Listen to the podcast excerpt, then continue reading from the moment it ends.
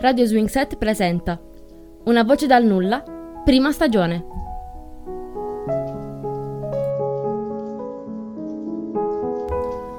Una fattoria nell'Alta Murgia. Testi Fabrizio Labarile. Voci Roberto Leone e Rosi Ciccarone. Regia e montaggio Roberto Leone.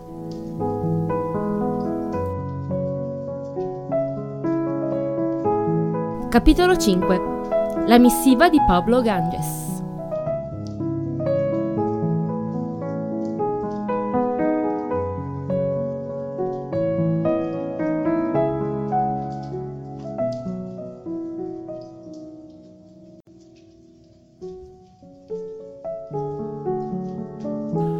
Trascorsi due mesi decidemmo di non prendere più in considerazione altre proposte e ci dedicammo ad esaminare quelle già pervenute per selezionare i candidati più preparati. Paolo ed io non eravamo idonei né ci sentivamo pronti per un compito di responsabilità. Optammo per la nomina di uno psicologo. La scelta cadde su Mario De Seno, un mio compagno di liceo, che ben volentieri accettò di collaborare con un modesto compenso e ci fu grato per quell'opportunità che andava ad arricchire il suo bagaglio professionale. La selezione dei futuri cooperanti, eseguita in base a notizie, curriculum vitae e o brevi autobiografie pervenute, fu lunga e severa, già che gli interessati mostravano chi più, chi meno, una conoscenza molto approssimativa dei lavori agricoli. Esaminammo la lettera di un certo Federico Serti, un veterinario, residente a Perugia, che scriveva Ho letto con piacere ed apprezzato il vostro annuncio e desidero chiedere ulteriori informazioni. L'eventuale occasione di lavorare in campagna appagherebbe un sogno che custodisco da tanto tempo. La mia attuale occupazione è la gestione di uno studio veterinario autonomo, da cui traggo molte soddisfazioni professionali ed economiche. Tanti colleghi mi ritengono fortunato e invidiano la mia posizione economica, consolidata dai proventi di alcune proprietà ereditate dai miei genitori. In verità sono molto deluso dalla vita anche a causa di vicissitudini familiari poco piacevoli. Cerco di combattere la mia solitudine con la lettura e chattando con molte persone in diverse lingue. Ne conosco tre. Tutto ciò però non mi soddisfa. Sento che mi manca qualcosa. Mi sembra di essere un uccello in gabbia che gira intorno per cercare inutilmente di evadere. Sin da ragazzo, ora ancora di più, ho amato la natura e adesso ogni occasione è buona per rifugiarmi in campagna, in una mia piccola casa dove posso ammirare da vicino alberi, fiori ed erbe varie. Spesso mi chiamano gli agricoltori per consulenze sul bestiame e ne approfitto per meditare su quanto siamo fortunati noi uomini. Il buon Dio ci ha regalato senza nulla in cambio praticamente tutto, eppure molti uomini, me compreso, si sentono scontenti e si lamentano in continuazione. Il vostro annuncio è giunto a proposito, poiché se la mia candidatura fosse presa in considerazione mi permetterebbe di cambiare totalmente la mia vita, lontano dai soliti conoscenti. Gli amici sono stati per me sempre una chimera. Non vorrei dare l'impressione di non aver afferrato il senso del messaggio. Si tratta indubbiamente di un'opportunità di lavorare in campagna e in certi frangenti senza guardare orari e sacrifici. A me la volontà di lavorare non ha mai difettato e sono pronto se mi chiamerete, a dare il mio contributo, a prescindere dal ruolo che mi sarà assegnato. Attendo, pertanto, fiducioso la vostra risposta. Il tono e la sostanza della missiva corrispondeva alle nostre aspettative, anche se nascondeva chiaramente i veri motivi dell'auspicato trasferimento. Optammo per una convocazione. Esaminammo poi una lunga lettera. Se il contenuto si fosse discostato dal nostro scopo, l'avremmo cestinata. Stesso trattamento ci proponemmo di riservare a tutte quelle che avremmo esaminato in seguito per evitare perdite di tempo. Iniziamo a leggere. Il mio nome è Pablo Garges. Sono nato in un sobborgo di Madrid, appartengo ad una ricca famiglia borghese, residente da oltre un lustro nella capitale spagnola. Alcuni anni fa sono stato cacciato e diseredato dai miei genitori. Mio padre, medico, si è accanito particolarmente contro di me perché non ho voluto seguire la sua professione e perché ha scoperto la mia omosessualità. Un affronto imperdonabile per la sua cultura borghese e tradizionalista. Mi trattava come se non fossi un uomo vero dopo la mia spontanea confessione. Ero stanco di mentire innanzitutto a me stesso e di recitare la parte dell'uomo mentre la mia natura mi obbligava a non provare alcuna attrazione verso una donna. Era difficile nascondere la mia inclinazione sessuale, essendo un ragazzo avvenente, attiravo le donne, nello stesso modo in cui il miele attira le mosche. Maria, la prima ragazza che di fatto mi sedusse, aveva lunghi capelli castani che ondeggiavano in riflessi d'oro, occhi enormi neri e sporgenti, che si confondevano con il buio pesto della notte senza luna, una bocca tumida, lineamenti ben sagomati che potevano ispirare un qualsiasi pittore dilettante per trarne una buona opera d'arte era infastidita dal fatto che io non la guardavo mentre tanti ragazzi facevano a gara per invitarla o comunque stare con lei. Per me è inutile negarlo. Fare l'amore con una donna è sempre stato un tormento e un attacco alla mia libertà. Per salvare l'apparenza ho dovuto sopportarlo. Maria aveva bisogno di aiuto nello studio della matematica, materia in cui mi destreggiavo bene e per quella ragione mi invitò a casa sua. Mentre cercavo di spiegarle i logaritmi, me la ritrovai addosso. Il timore di essere scoperti non la sfiorava nemmeno. Mi aveva trascinato in camera da letto senza darmi il tempo di rendermi conto che consumavo il mio primo atto d'amore lascivo e animalesco. Quell'atto virile mi era piaciuto e mi aveva fatto illudere che avrei potuto essere maschio senza mai sfigurare, pur sapendo di essere gay. D'altra parte, come potevo non essere convinto della mia promiscuità? rammentando il primo rapporto avuto con un ragazzo di diversi anni più grande di me alcuni anni prima? Adolescente fui invitato presso la villa dei nonni in campagna dove erano approdati altri cugini. Trascorrevo le giornate con spensieratezza, inventando con altri ragazzi tanti giochi fantasiosi. Un giorno si aggregò a noi Julio, il figlio del giardiniere, un ragazzo bello, sviluppato e anche malizioso.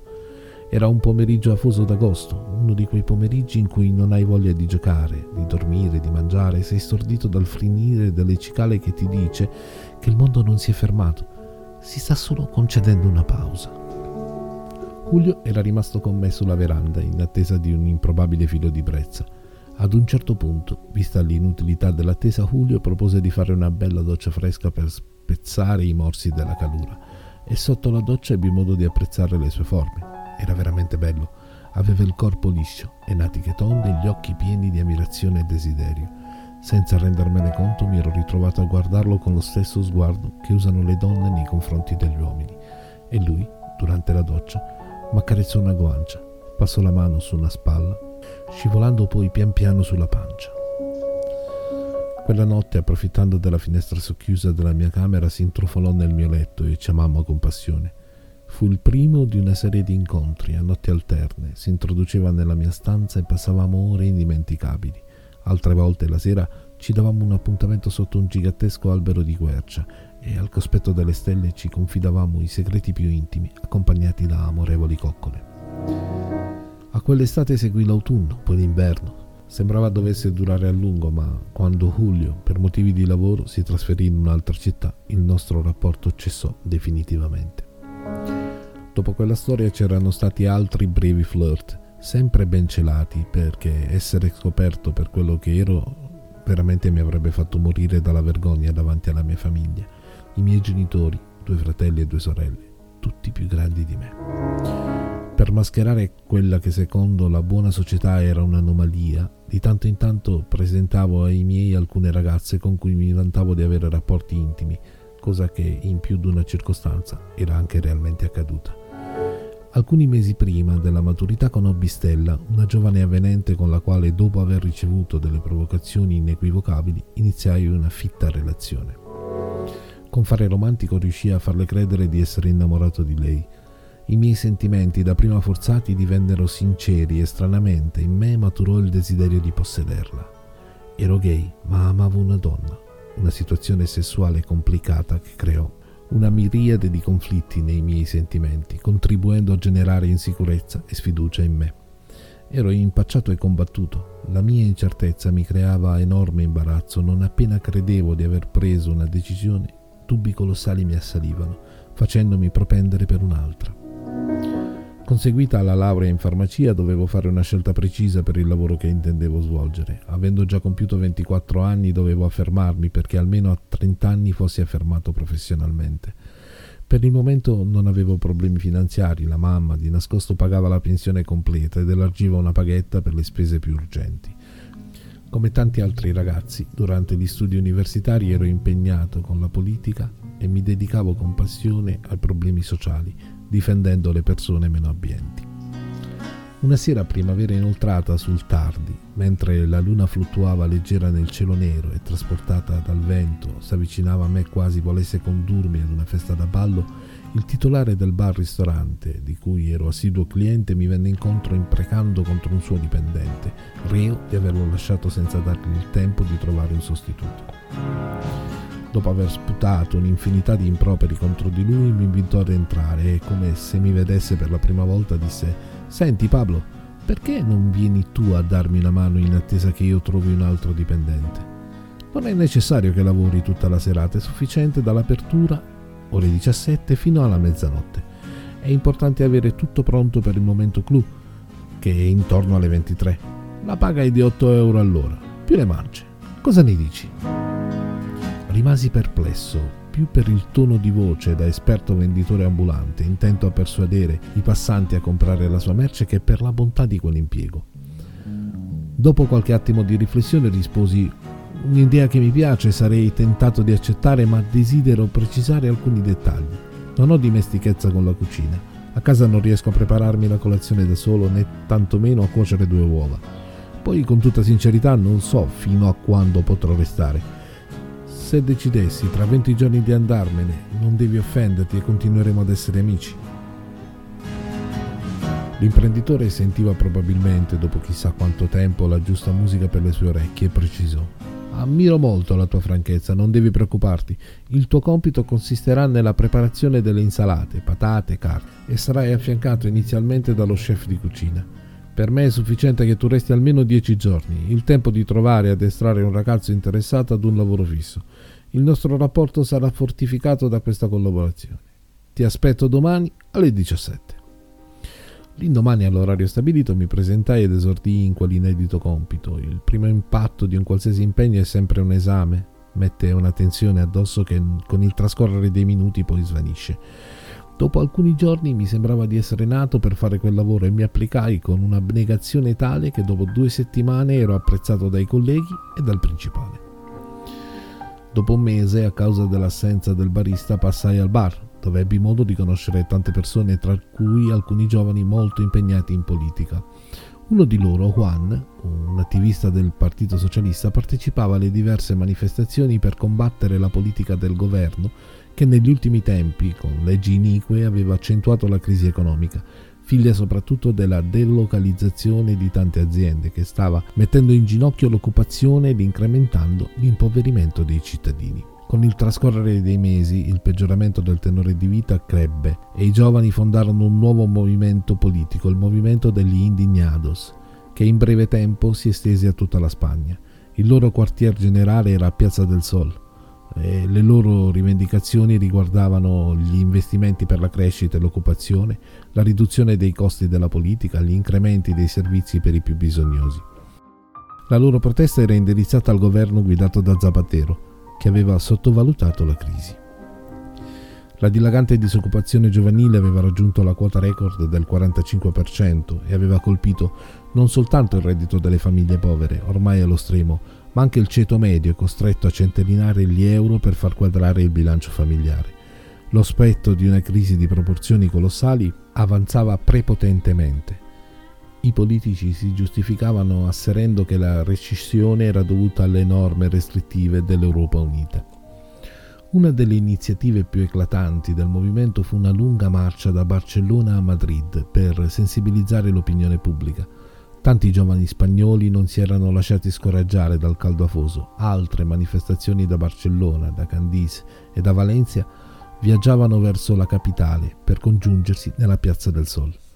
Oltre 200 indignados, tra cui io e Juan, con cui avevo stretto un buon legame d'amicizia, il 25 giugno lasciamo Barcellona per Madrid a piedi, Avevamo davanti 652 km da percorrere per ritrovarci all'appuntamento del 24 luglio, un viaggio che fece tappa in ben 29 città e paesini dove si aggregavano altri compagni. Fu una marcia lunga e faticosa, ma servì a fare capire la nostra indignazione alla popolazione.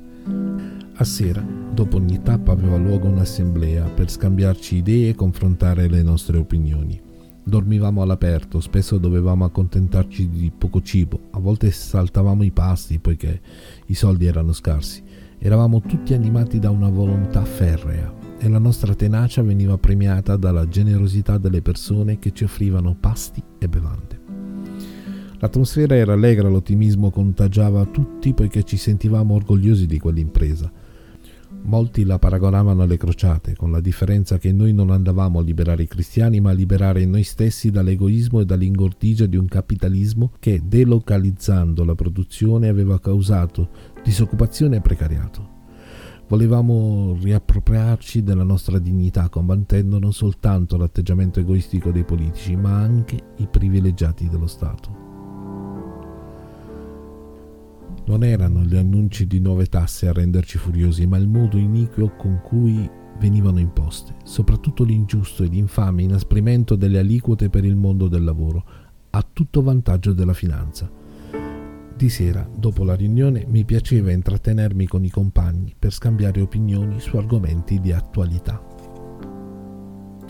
In un'occasione, osservando un giovane con un corpo da peso massimo, bisurbicondo, con barba da orco e due mani giganti, gli chiesi da dove venisse e per quale ragione avesse deciso di effettuare la marcia. L'aitante giovane prontamente rispose: Sono nato e vivo nella zona del porto di Barcellona. Quando ho saputo di questa iniziativa mi trovavo in viaggio e soltanto oggi è stato possibile raggiungere il gruppo. Faccio il camionista e viaggio in un lungo e largo per l'Europa. A volte rivedo la mia famiglia dopo settimane. Passo le notti dormendo nel camion per risparmiare perché se volessi andare in una modesta pensione non porterei che un misero guadagno a casa. Questo mestiere fino a 5-6 anni fa permetteva, sia pure con notevoli sacrifici, di guadagnare discretamente. Oggi invece il lavoro è diminuito, la concorrenza è cresciuta. Se si vuole lavorare bisogna accontentarsi oppure si resta a casa. Al dimagrimento dei guadagni si è aggiunto l'aumento consistente di spesa per manutenzione, riparazioni, assicurazione e gasolio. Il mio tir è quasi nuovo, ma fra qualche anno necessiterà di costosi interventi di manutenzione. Trovo molto interessante questa marcia, specialmente dopo le delusioni ricevute da Zapatero. E pensare che, come tanti colleghi ed amici, avevo tanta fiducia in lui. Invece si è dimostrato incapace. E tu? Perché stai effettuando questa fatica? Dall'aspetto direi che non sei un lavoratore forse non avendo le mie stesse preoccupazioni hai altri obiettivi. Risposi che una nazione è come una famiglia. Se uno vive bene tutti gli altri ne beneficiano ed è giusto partecipare perché l'unione fa la forza e permette di raggiungere i risultati.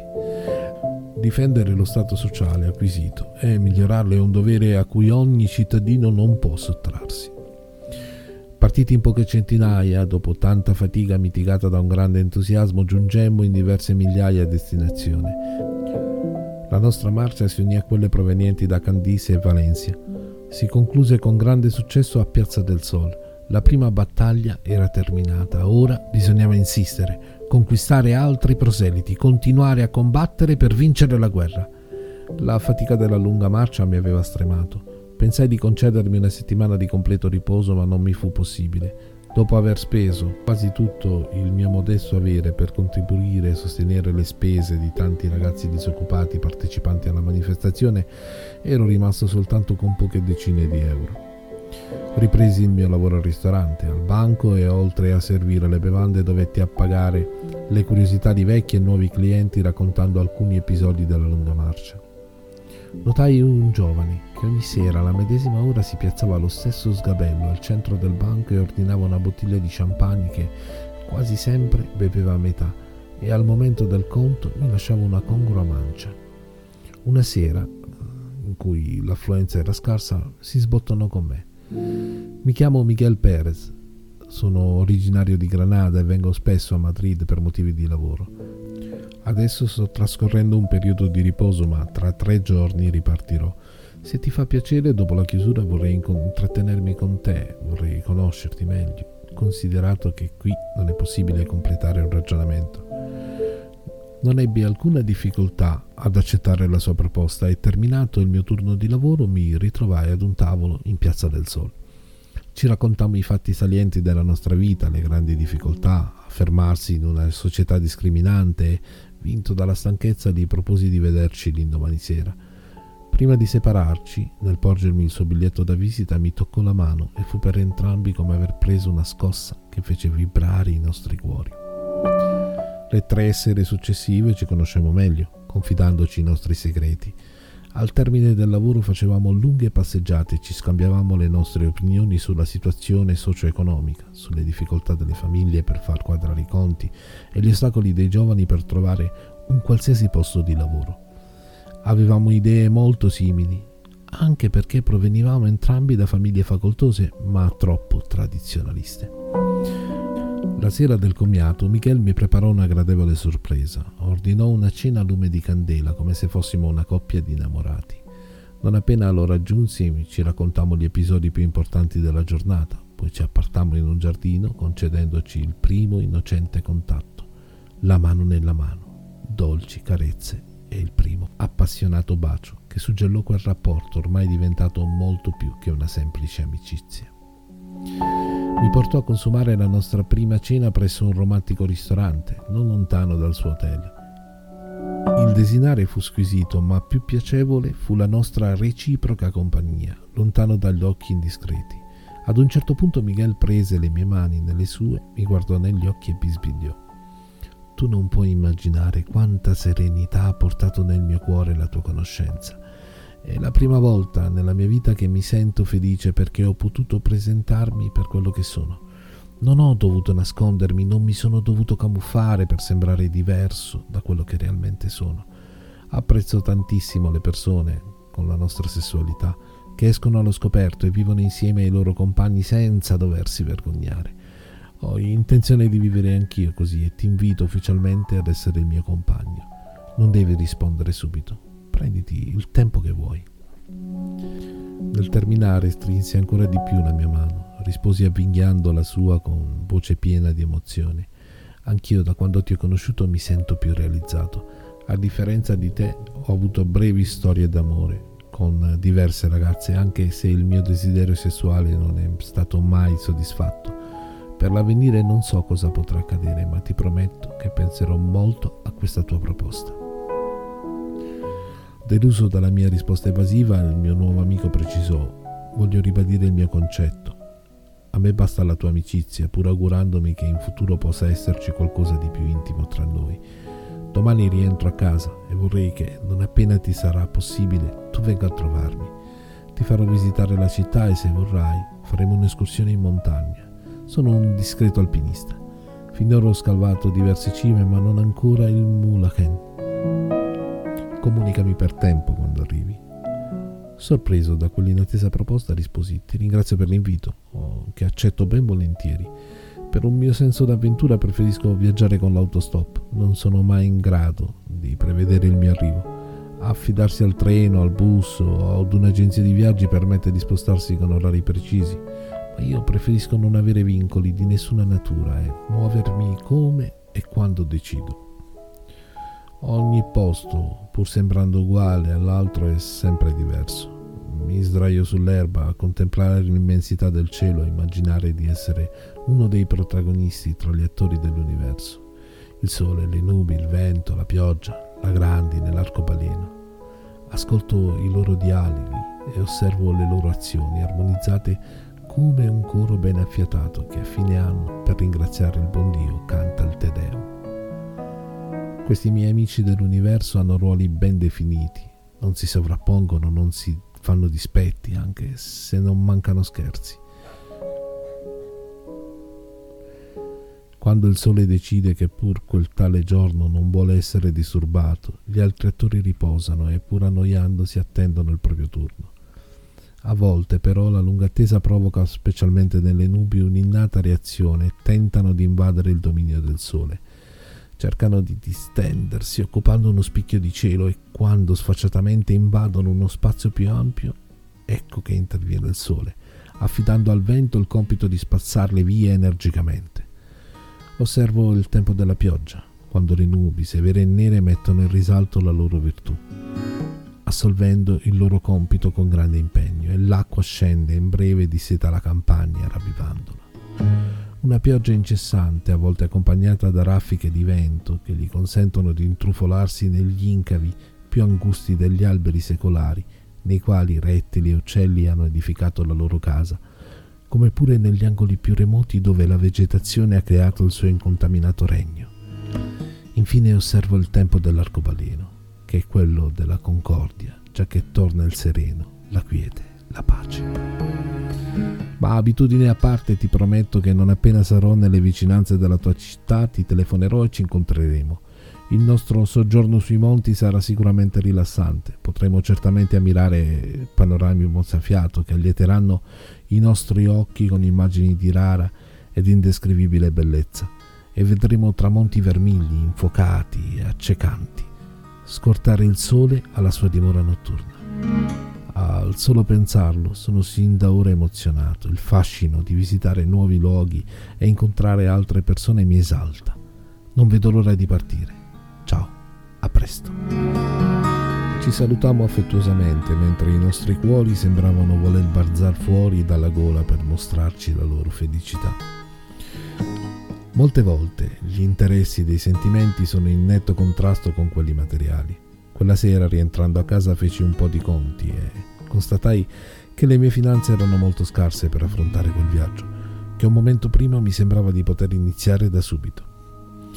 Per raggiungere l'amico a Granada a fine mese era necessario raddoppiare i turni di lavoro, un'autentica impresa da affrontare con coraggio perché bisognava sconfiggere il nemico numero uno di quel periodo, il caldo. Dissi a me stesso che sarebbe bastato non pensarci lavorando con più lena ed in compagnia dei miei pensieri per essere pronto per l'avventura verso Granada. Senza volerlo mi venne in mente Miguel, questo nuovo amico che forse sarebbe potuto diventare un compagno.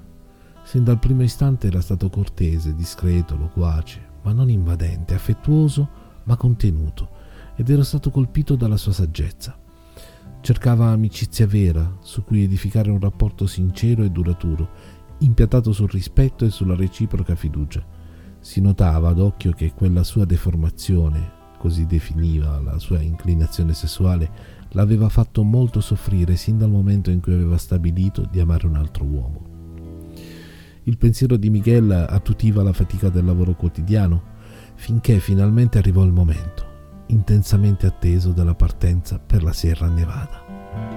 Prima di iniziare quel viaggio avventuroso mi concessi due giorni di meritato riposo, di cui approfittai per sistemare gli effetti personali e fare una capatina al Puerta del Sol, per incontrare un gruppo di amici e conoscenti con cui avevo familiarizzato durante la marcia di Barcellona.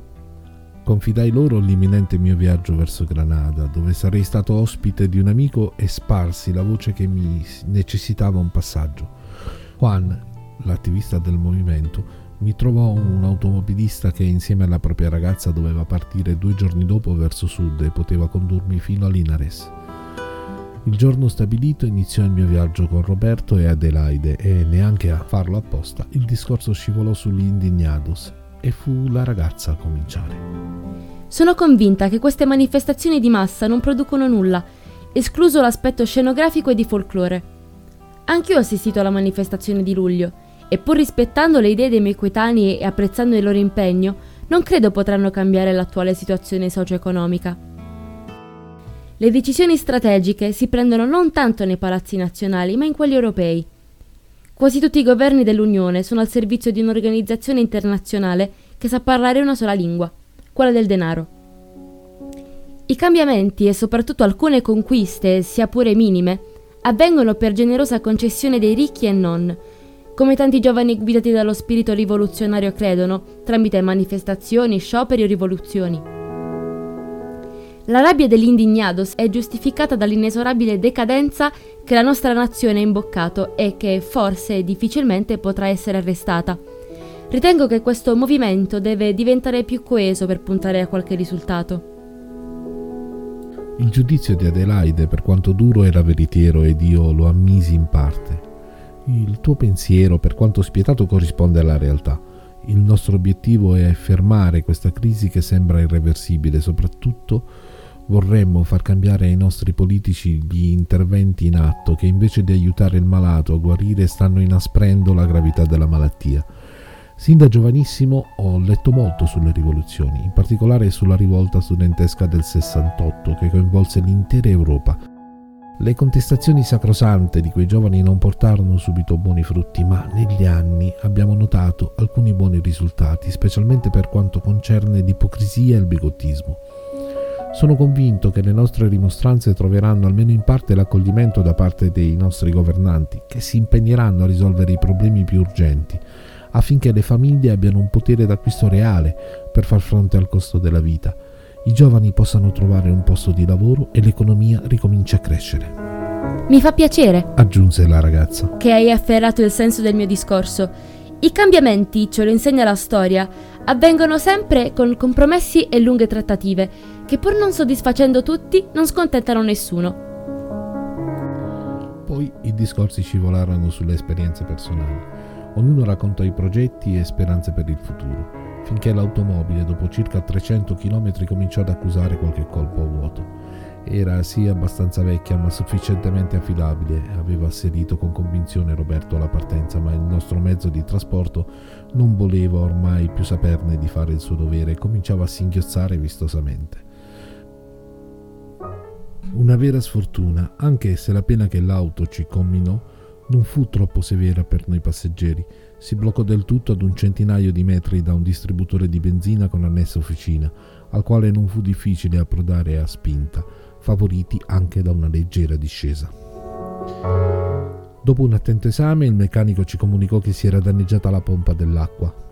La riparazione non poteva essere eseguita che l'indomani, poiché stava terminando altri lavori urgenti da consegnare. Soprattutto era sprovvisto del pezzo di ricambio. A malincuore dovetti accomiatarmi dai due simpatici amici di viaggio che, oltre a permettermi di percorrere più della metà della strada verso la meta, erano stati di buona compagnia. Ci scambiammo i numeri di telefono e promettemmo che il mese successivo al rientro nella capitale ci saremmo rivisti. In quel momento pensammo che avremmo potuto diventare veri amici, ma le circostanze non ci permisero di rivederci. Proseguì il viaggio come programmato a tappe sempre in attesa di un buon samaritano in automobile. Quel pomeriggio non fui fortunato, non avendo nemmeno con me dei fogli su cui scrivere la destinazione per facilitare il compito all'eventuale generoso automobilista. La mia premura ormai era trovare una sistemazione per la notte. Mentre ero ancora assorto nei pensieri scambiati con Roberto e Adelaide, mi ritrovai in una sorta di paradiso terrestre circondato da alberi, fiori, uccelli, scoiattoli. Affascinato, mi stropicciai ripetutamente gli occhi. Non lontano da un ruscello, dalle evidenti tracce di siccità, notai una baracca, vuota, sicuramente rifugio per vacanzieri occasionali in caso di pioggia. Ne presi possesso, quasi atteso ospite che ha prenotato la stanza in un hotel, con l'enorme vantaggio di non infastidire e non essere importunato da nessuno. Mancava oltre un'ora al calar del sole, ma in quel bosco sembrava già l'imbrunire che annunciava la notte imminente. La luce era ancora viva e avevo il tempo per osservare i miei vicini e capire di chi mi potevo fidare. Gli alberi erano quasi tutti faggi e querce secolari. Avevano visto persone e ascoltato discorsi, lamenti, invocazioni, pianistei, ma anche grida gioiose, sospiri e dichiarazioni d'amore. Se avessero potuto parlare mi avrebbero raccontato tutto e sarei stato in buona compagnia. Davanti alla maestosità di un vecchio altissimo faggio che mi sembrava uno dei più saggi, non potei evitare di rivolgergli la parola. Certo che tu e i tuoi amici ne avete viste di cotte e di crude. Chissà quante persone hanno sostato ai tuoi piedi e quanti discorsi hai ascoltato. Forse qualcuno voleva un tuo consiglio. Non potevi esaudirlo perché non ti poteva ascoltare, ma rispondeva al tuo silenzio. Il silenzio non è una negazione assoluta è un momento di riflessione che serve a fare ritrovare il sentiero dei pensieri, dei sentimenti smarriti e spesso permette di trovare le risposte cercate. Il tuo tronco vigoroso è stato per tanti protezione da insicurezza e fragilità, ispirazione per ritrovare la strada perduta. Sono fortunati coloro che hanno il tempo e la sensibilità di apprezzare la forza, la saggezza, la bontà e la generosità tua e dei tuoi amici. Mentre mi intrattenevo con gli alberi, alcune nubi con assoluta discrezione si avvicinarono, sperando mi accorgessi anche di loro. Alzai la testa e a voce alta espressi loro tutta la gratitudine. Il vostro grande lavoro, tanto prezioso per la natura e per gli uomini, merita tutta la mia ammirazione. Tanta gente considera la vostra apparizione sintomo di negatività e non apprezza il grande contributo che offrite con la pioggia. Durante i mesi estivi, dopo settimane di caldo afoso, sarebbe cortese esservi grati per qualche giorno di pioggia che rinfresca l'aria e rigenera le piante. Grazie per il benessere che con la vostra acqua elargite a tutto l'universo. Siate più generose, specialmente nei mesi estivi, e sappiate che la vostra opera viene apprezzata dalla maggior parte degli uomini. Gratificate, con un profondo inchino, le due nuvole se ne andarono, lasciando spazio alle prime stelle, che cominciavano a trapuntare il cielo con la loro luce, specialmente nelle notti di riposo della luna. Ritornai al fortuito accampamento, consumai la mia cena frugale e in compagnia della mia solitudine mi distesi nel sacco a pelo.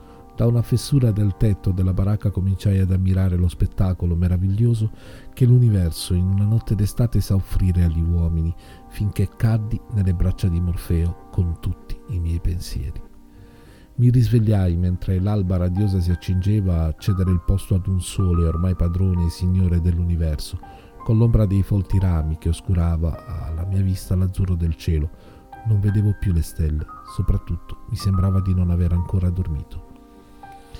Mi sentivo però rintemprato. Mi rimisi in cammino con la speranza di trovare un passaggio per raggiungere la mia meta. Dopo circa due ore il mio stomaco cominciò a ribellarsi.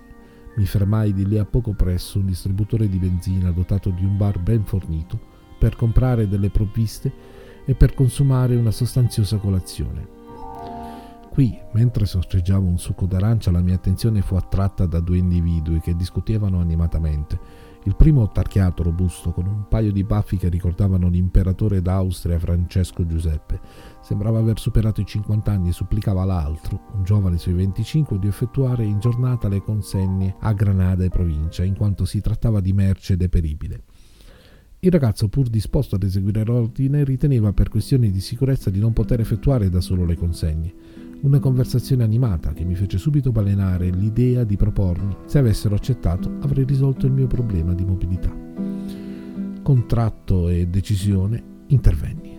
Senza volerlo ho ascoltato il vostro dialogo. Potrei darvi una mano, sono diretto a Granada e ho bisogno di un passaggio. Potrei accompagnare io il ragazzo e aiutarlo nelle consegne, in modo che la merce venga consegnata per tempo. Poi lui mi lascia a Granada due si guardarono negli occhi con lo stesso stupore di chi ha vinto una somma ingente al gioco e non riesce a crederci. All'unisono risposero Accettiamo volentieri la tua proposta e ti ringraziamo dal profondo del cuore. L'autista ci tenne a precisare, il giro sarà un po' lungo, giungeremo a Granada non prima delle 21.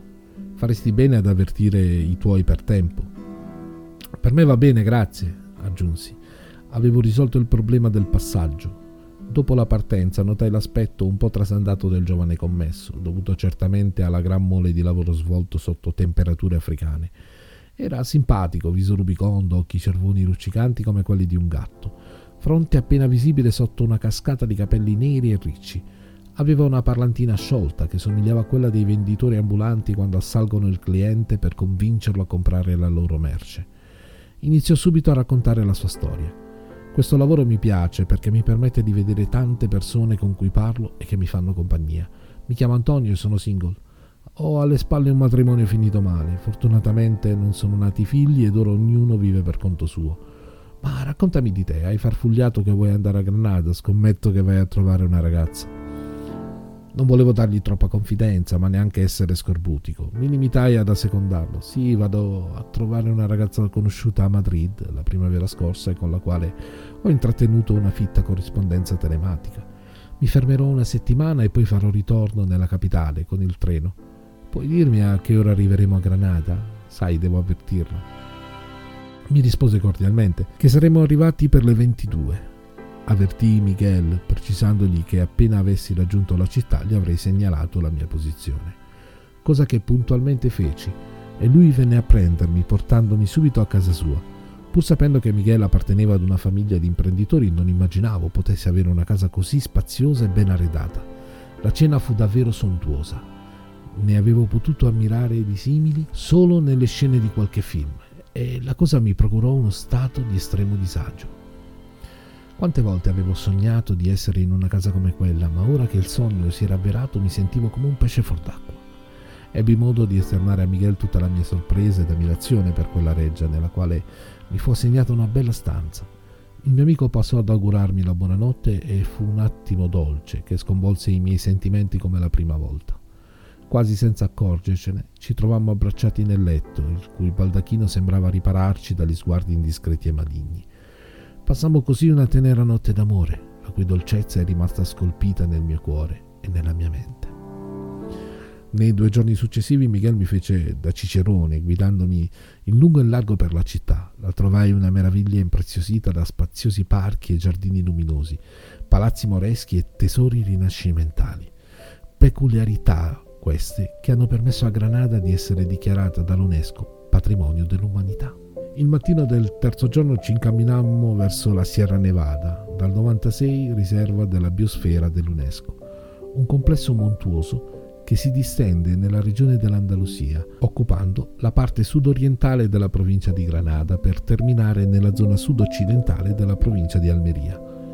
Miguel, esperto della montagna, mi guidò attraverso valli incantevoli, alcune delle quali attraversate dal fiume Genel. Con tanta fatica, dopo due giorni, con pernottamenti presso un rifugio, raggiungemmo la vetta del monte Mulacen mi sembrava di toccare il cielo e ne approfittammo per scattare numerose fotografie, immortalando gli scorci più belli.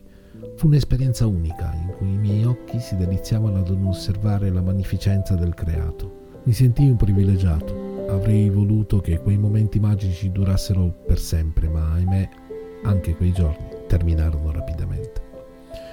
Dopo il ritorno a Madrid cercai e trovai un impiego, ora lavoro in una rinomata farmacia.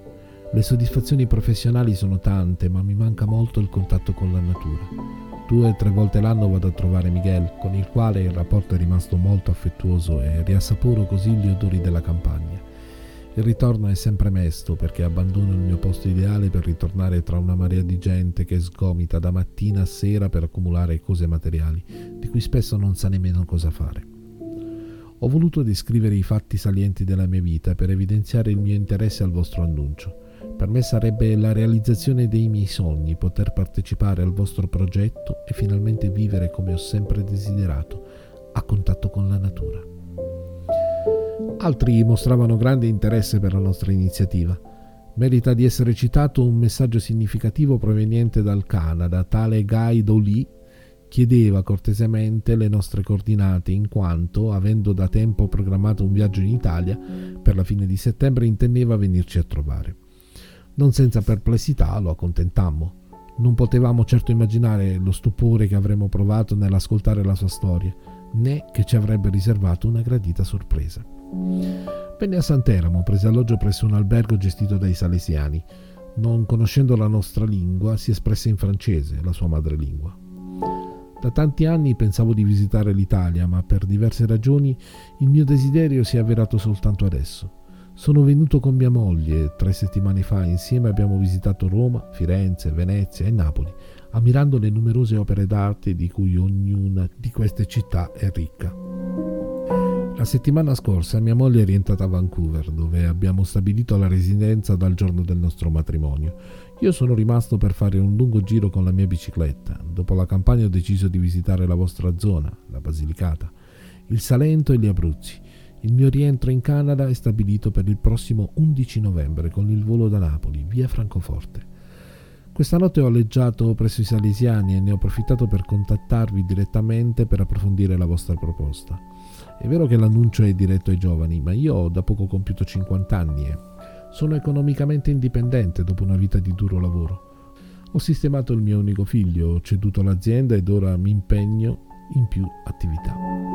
Possiedo una barca a vela e trascorro diversi periodi in compagnia di mia moglie, spesso anche di amici, dedicandomi alla pesca in mare.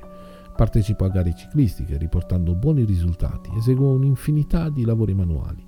Se riterrete che queste mie credenziali siano sufficienti per candidarmi al vostro progetto, farete di me un uomo felice. Paolo ed io, sbalorditi non tanto dalle parole ma dall'aspetto sportivo e giovanile del canadese che dimostrava almeno dieci anni in meno, cercammo di spiegargli sommariamente il nostro programma. Fu la mia ragazza, padrona della lingua francese, a rispondere. Monsieur Guy, siamo veramente felici di averla conosciuta e la ringraziamo per l'attenzione prestata al nostro annuncio. Desideriamo brevemente spiegarle in cosa potrebbe consistere un eventuale suo compito quando inizieremo a lavorare nella fattoria. È nostra intenzione affidare ad ogni collaboratore, lei potrebbe esserne uno, un ramo specifico della produzione. Per esempio, potrebbe toccare la custodia delle pecore o delle mucche o altro. Tutto dipenderà dalle necessità e dalle capacità dei collaboratori. Abbiamo intenzione di formare una cooperativa di lavoro provvisoria per i primi tre anni ed è necessario che ognuno inizialmente abbia mezzi di sostentamento. L'alloggio e la fattoria sono a disposizione gratuitamente, mentre il bestiame è incomodato d'uso. Non appena faremo i primi incassi della vendita dei nostri prodotti, ognuno di noi inizierà a guadagnare. È superfluo aggiungere che la nostra vita alla masseria sarà molto spartana, ma è giusto che anche lei lo sappia e se crede di farcela sarà il benvenuto tra di noi. È opportuno che ci lasci i suoi contatti in modo da poterle comunicare l'evolversi della situazione.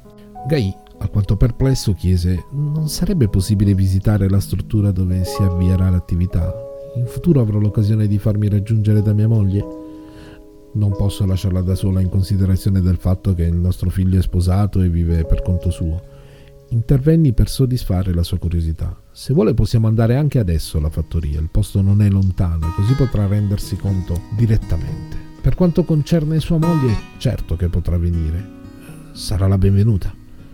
Detto fatto, in men che non si dica il canadese, la mia ragazza ed io raggiungemmo la masseria. Trovammo lo zio intento ad eseguire alcuni lavori di manutenzione mentre la zia stava curando i suoi fiori. Mostrammo all'ospite i locali con le relative destinazioni d'uso programmate, ma Gai, pur seguendo con attenzione le nostre spiegazioni, aveva proiettato il suo sguardo sull'esteso panorama. Intuendo i nostri pensieri, ci anticipò. Scusate, non volevo mancarvi di rispetto distraendomi, ma questo stupendo panorama che si estende fino a quei monti ha catturato la mia attenzione. Ho seguito comunque con interesse la disposizione logistica che intendete dare all'attività e pur essendo in linea di massima d'accordo, ritengo saranno le esigenze pratiche a suggerire eventuali cambiamenti. Dopo l'illustrazione del progetto e la visita ai terreni al bestiame, non potemmo evitare di fermarci alla masseria per il pranzo, vista l'insistenza degli zii. L'ospite, già affascinato dal panorama e dal programma, fu conquistato dalla squisita cucina nostrana. Aveva già apprezzato i cibi di varie regioni italiane, ma gustare il sapore dei prodotti genuini della fattoria fu come concedere al palato il regalo più bello. Apprezzò il lungo desinare che gli permise d'assaporare fino in fondo la bontà di tutte quelle delizie. Merci, madame, merci. È stato un pranzo eccellente. Non avevo mai mangiato così bene. Quando lo racconterò a mia moglie susciterò la sua invidia e mi sorbirò i suoi rimproveri se non dovessi portarle la ricetta di questo ottimo pranzo. Se come spero farò parte della cooperativa avremo occasione di farvi assaggiare alcune squisite specialità canadesi che sono molto gustose.